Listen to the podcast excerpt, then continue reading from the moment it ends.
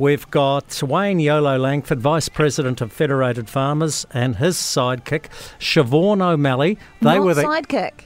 Not no side- sidekick, Jamie. Why not? Because she got annoyed when you called her that last time. Co-founder.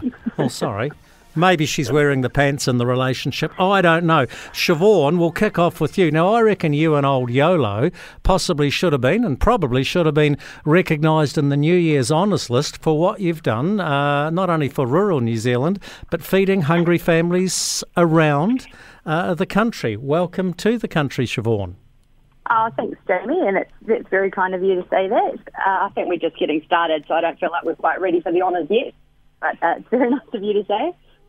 Maybe next year. Have you surprised yourselves at Meat the Need, the food charity, with how much support you've garnered, obviously, from the rural community and how many meals you've been able to produce because you had the big telethon, obviously, at the end of last year? Oh, yes and no. I think um, we we wouldn't have started the charity if we didn't believe in farmers as being generous and wanting to help their community and wanting to help feed their communities. So we never would have started it if we didn't think that farmers would get on board.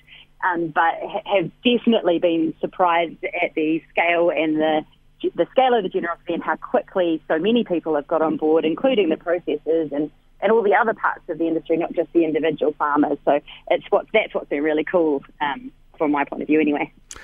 Your sidekick, I'm going to put it that way. I won't get in trouble saying that, will I? Well your, your, your sidekick is, is Wayne Langford.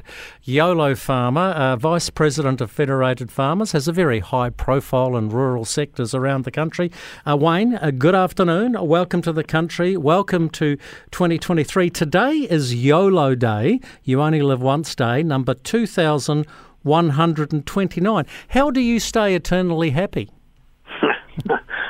question. Thanks for having me on, team, and uh, welcome to 2023. I've got a feeling it's going to be a fairly interesting year. Um, and it's going to be certainly be one that's going to um, we're going to have to keep a check of uh, of our mental health and look after ourselves a little bit. I think because because we've got some headwinds uh, coming at us. Um, but uh, but tonight, YOLO Day 2129, I'm going to try and head out to Sumner and get amongst the uh, surfing for farmers out there uh, while I'm down here at Christchurch with my boys playing tennis. So um, so that's me. That's my YOLO today, and, and keeping myself active and, and the brain ticking while um, while enjoying the farm at the same time. 2023 is going to be a big year for you because we know Andrew Hoggard, the current president of Federated Farmers, will step aside mid-year. I'm assuming, as long as you don't tread on too many toes between now and then, you will assume the throne. Yeah, that's right. There's some um, there's some pretty big shoes to fill, right, or big big pants to fill. So um, so uh, yeah, no, um, uh, it's going to going to be an interesting year, and uh, and looking forward to the challenges uh, that come with it. Uh, yeah, it's it's uh, something that I'm I'm putting quite a bit of bit of thought into, and, and, and how I can best um, best be myself and and and uh, and do the best I can within that role. It's um it's a, an incredible honour to be the uh, or what could to, to potentially be the, the president of Federated Farmers. So um, I want to make the most of it once I get there. If, if, uh, I'm, if, I'm if sure you will, out. but I'm sure yeah. you will. But will you have to be careful managing your own mental health? You're going to put yourself oh. under a lot of pressure, Wayne.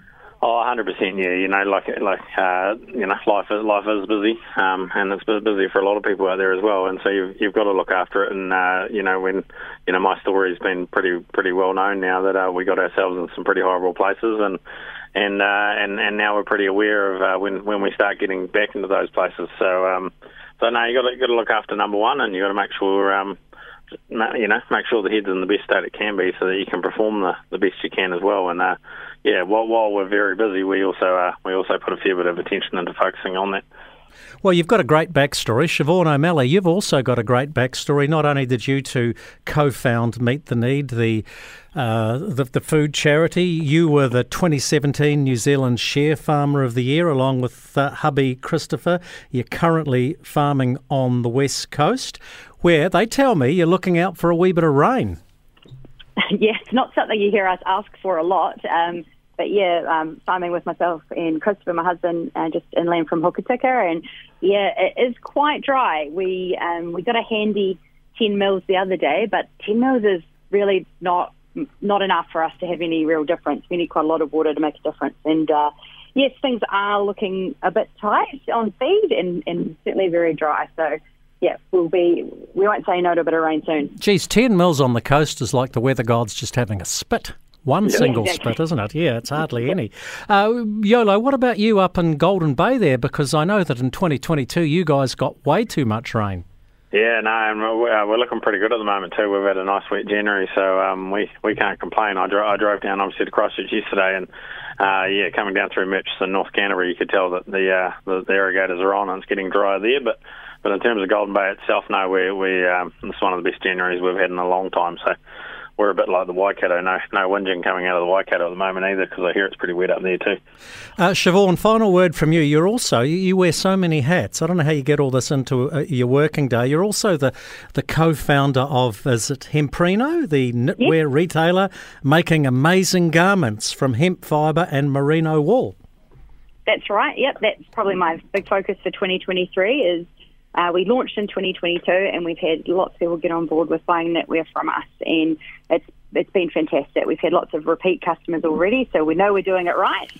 And yeah, this year looking to find some overseas markets and try and line that up. So yes, I do I do keep busy, but I'm not very good at housework, so that's how I balance it out. Fair enough. Siobhan O'Malley, Wayne Yolo Langford, thank you very much for your time. And we'll hold our breath because I reckon you might be odds on if Meat the Need still keeps going great guns to get a gong, perhaps at the end of 2023. Keep up the great work regardless. Awesome, cheers, Dave. Thanks, Jamie. Thanks, anything else.